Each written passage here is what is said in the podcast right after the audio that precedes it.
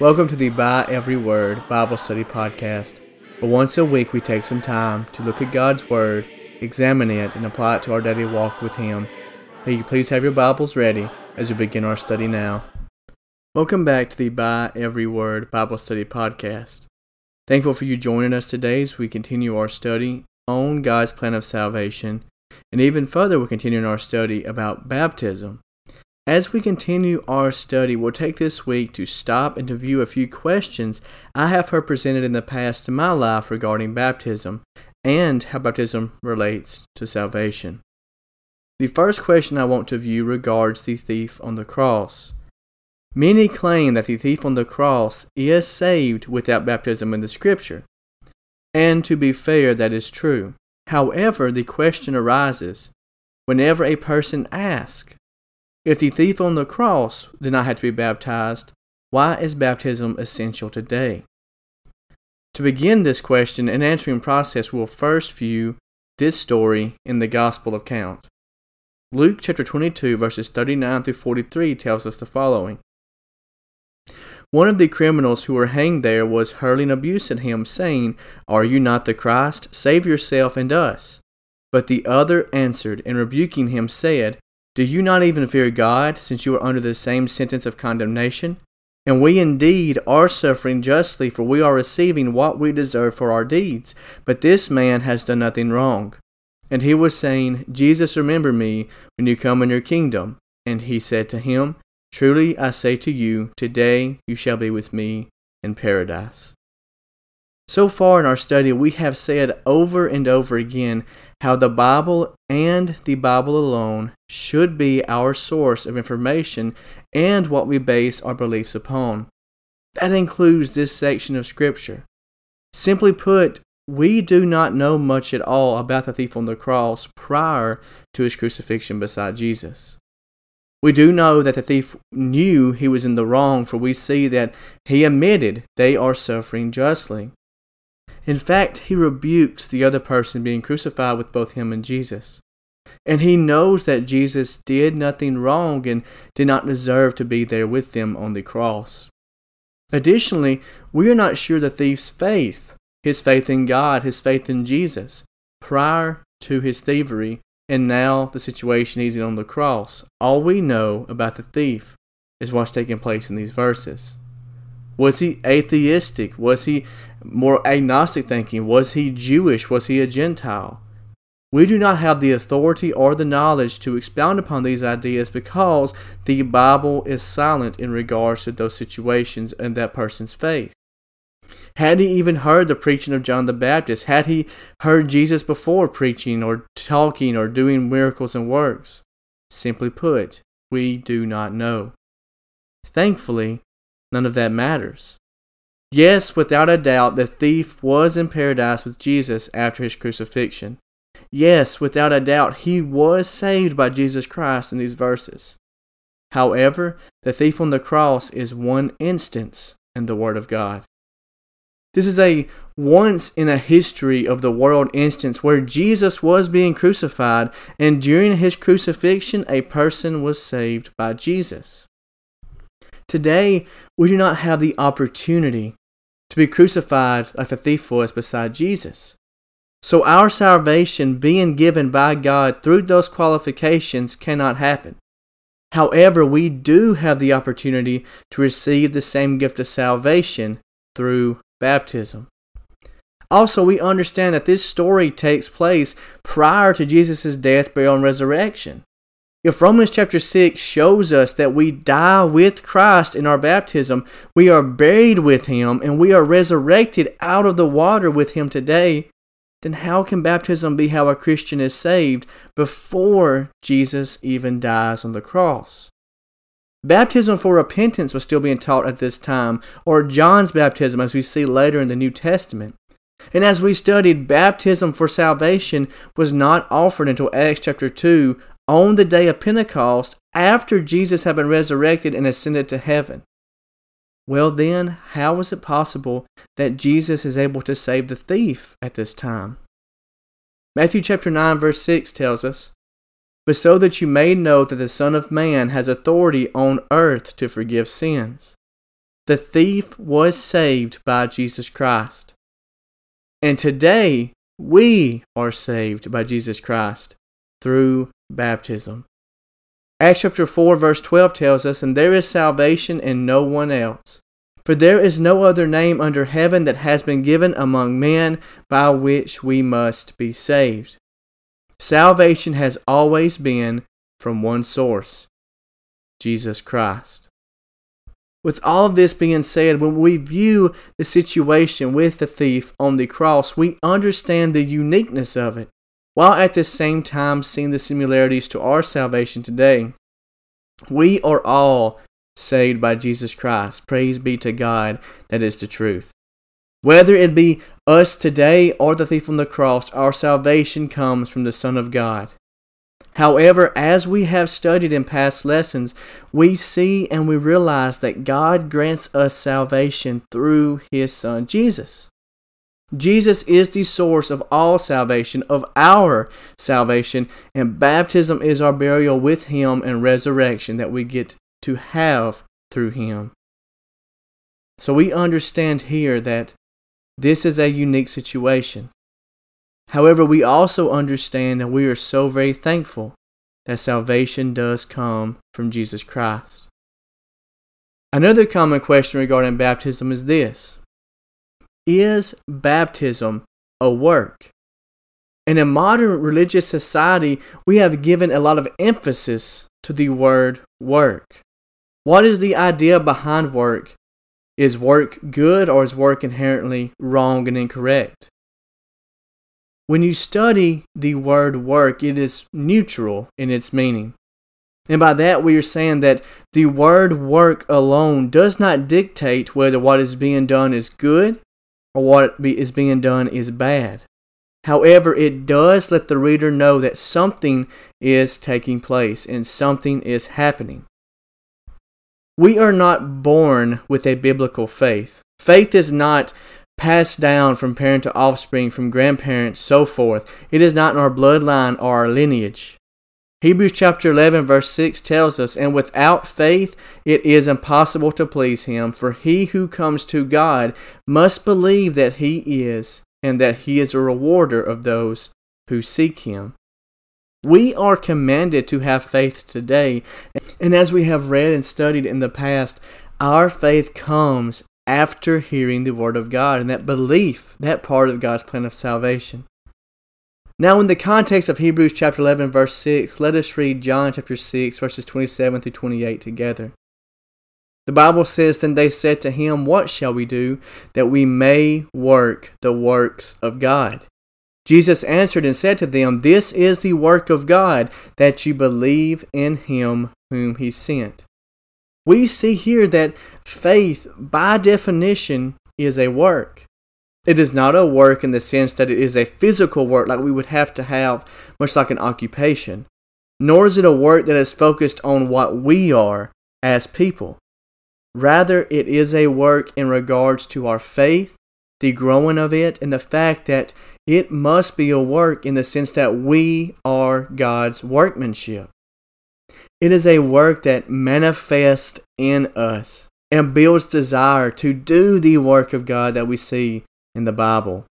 Faith is justified through God's will and through us doing God's will. James chapter 2 verses 17 through 18 tells us the following. Even so faith, if it has no works, is dead, being by itself. But someone may well say, You have faith and I have works. Show me your faith without the works, and I will show you my faith by my works. It even goes on to justify how faith is a work and not just the act of believing in something in verses 19 through 22 of the same chapter. There the Bible says, You believe that God is one, you do well. The demons also believe and shudder. But are you willing to recognize, you foolish fellow, that faith without works is useless? Was not Abraham our father justified by works when he offered up Isaac his son on the altar? You see that faith was working with his works, and as a result of the works, faith was perfected. Belief alone is not sufficient. And we talked about that the week we discussed belief in context of God's plan of salvation. The demons believe, and we even see that the demons believe so much that they shudder, that they fear God and His power. Faith is not enough. There the Bible says, as a result of the works, faith was perfected. We show others our faith by our works. Continuing on in verses 24 through 26, the Bible says, You see that a man is justified by works and not by faith alone. In the same way was not Rahab the harlot also justified by works when she received the messengers and sent them out by another way? For just as the body without the spirit is dead, so also faith without works is dead. So we see there a parallel even being drawn between the body of Christ and the spirit to faith without works. We, being the body of Christ, New Testament Christians, our faith without works is dead. We understand, though, that when we use the phrase work or works, we are not focusing on the individual and what the individual can do for God. Rather, we are discussing what God does for and through the individual. We are able to work, for we are equipped with the knowledge of Scripture from God. And we understand that, as Ephesians chapter 2, verse 10 tells us, we are God's workmanship. Salvation itself is considered the working of God in Colossians chapter 2 verse 12. There the Bible says, having been buried with him in baptism, in which you were also raised up with him through faith in the working of God, who raised him from the dead. We're raised up with him through faith in the working of God. And the idea behind works being considered wrong or incorrect in modern religion goes back to Martin Luther. During his time, he taught salvation by faith only. And to this day, many people hold on to this thought that he had. Salvation by faith only, meaning that an all powerful God and the blood of Jesus do not need mortal works. And to be fair, that is true. God, in His infinite power, can choose any way He desired for us to receive the blessed gift of salvation. God and the blood of Jesus do not need us. However, He chose baptism. That was His choice. Baptism is not about what we do, rather, it is about the work that God does through using the blood of His Son Jesus that He shed on the cross and with that blood being able to cleanse us as white as snow. In some minds, the fear of not doing what they consider a work has overshadowed their faith. How can we teach salvation by faith alone and not have faith in the Bible in regards to salvation? In summary, we understand that the word work is not a word to be afraid of. In fact, it is a word of justification of our faith. It is a word that promotes our faith, and our faith is promoted through it. We understand that we are workers for the Lord. And baptism is not a work in the sense that we do anything to gain our salvation. We cannot earn our salvation through actions. Rather, it is us working as God's workmanship through His work of salvation in our lives. Another question some people have about baptism is if baptism forgives us of our sins, then do we have to continue to be baptized to have our sins forgiven after the first time we're baptized as New Testament Christians? Now, this is a separate question from if I should be rebaptized, which we will not be visiting this week. This is just saying, do I have to be baptized every single time I sin? And thankfully, the answer to that question is no. Going back to our discussion on baptism, we looked at various verses and we saw in the Bible that after baptism we enter into a newness of life as we see in Romans chapter 6. And this newness of life is with Jesus and through Jesus. In this newness of life, we are able to be forgiven, and this forgiveness is still very important to our Christian walk. 1 John chapter 1 verse 9 tells us, if we confess our sins, he is faithful and righteous to forgive us our sins and to cleanse us from all unrighteousness. We repent prior to baptism, as we saw in Acts chapter 2. And we also understand that we are not to continue so grace may abound, as we saw in Romans chapter 6. We understand that our baptism brings us into a newness of life. Another question I have heard presented what about those who are medically unable to be baptized, those who die on the way to be baptized, or in another situation where physically, whether it be location, situation, etc., whatever it may be, that person is not able to be immersed in water in a New Testament baptism? And when it comes to these people and these questions, we have to understand there is a danger when discussing hypothetical questions in regards to the Bible and salvation to the gospel of Christ. There comes a time when we go outside the parameters of the scriptures, whenever we can use our earthly wisdom, as foolish as it is, to create what if scenarios in regards to baptism and salvation. And when it comes to these hypothetical or what if situations, there comes a time when we still have faith in God to do what He knows is best. We do not have an example for every single individual situation that might arise. But these scenarios at the end of the day are not likely or probable. Whenever we take it upon ourselves to ask and answer these hypothetical scenarios, then we are at danger of putting our earthly knowledge and wisdom above the heavenly truth of the gospel. We can even unwittingly go against the scriptures in some regards by doing this. We do not base our faith in God off of man made what if questions and situations. So instead of us looking at what ifs, let us look at what does the Bible say. Go back to the Ethiopian eunuch that we studied a few lessons ago. So the eunuch was in a, a horse drawn buggy being taught the gospel from Philip. What did the eunuch ask Philip after hearing the truth when they came to water? Acts chapter 8, verse 36 tells us what he said. There the Bible says, as they went along the road, they came to some water, and the eunuch said, Look, water, what prevents me from being baptized? What about the jailer who was baptized in Acts chapter 16? The Bible tells us of both Paul and Silas singing these songs and praising God, even in prison. And then a big earthquake comes and unleashes the chains and opens the doors for the people. The jailer, in fear that they had escaped, was about to take his own life. However, he is stopped. Nobody had escaped. Then Paul and Silas used this opportunity given to them by God to tell not only the jailer, but the jailer's whole family the good news of Jesus. We see this in Acts chapter 16, verse 33, where the Bible says, And he took them that very hour of the night and washed their wounds, and immediately he was baptized, he and all his household. We, as New Testament scholars, cannot base our faith in God on unknowns or what ifs. Rather, we found our faith in the promises of the gospel. We look at the examples God has given us and we understand that after we hear the word of God, we believe it, we repent, we confess, and we should be baptized. Whether it be not, whether it be after a sermon in a worship service, or whether it be on a road going somewhere, when there is water, we do not hesitate. We are to be baptized. Do not focus on the what ifs, focus on what the Bible says.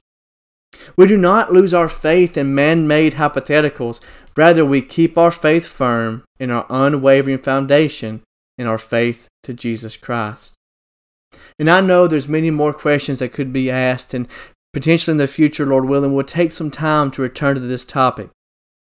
But we'll continue our study on the plan of salvation by discussing what happens after a Christian is baptized. And that will be the next time we have opportunity to have a study together. I hope that this lesson has found you and yours well. And if you ever have questions, you can always email me those questions at beechhillyouth at gmail.com. As B E E C H, hillyouth at gmail.com. And I'll be glad to assist you. Also, if you have Facebook, By Every Word does have a Facebook page now, so please check that out and give it a like to stay up to date on the newest updates or episodes or what have you regarding By Every Word. And lastly, if you're watching us on YouTube, we're also available on Google Podcasts, Spotify, Apple Podcast as well. May God bless you. May God bless your family. And how fortunate are we to know that God loves us so very much Have a great week, and as always, may we strive to live each day by every word.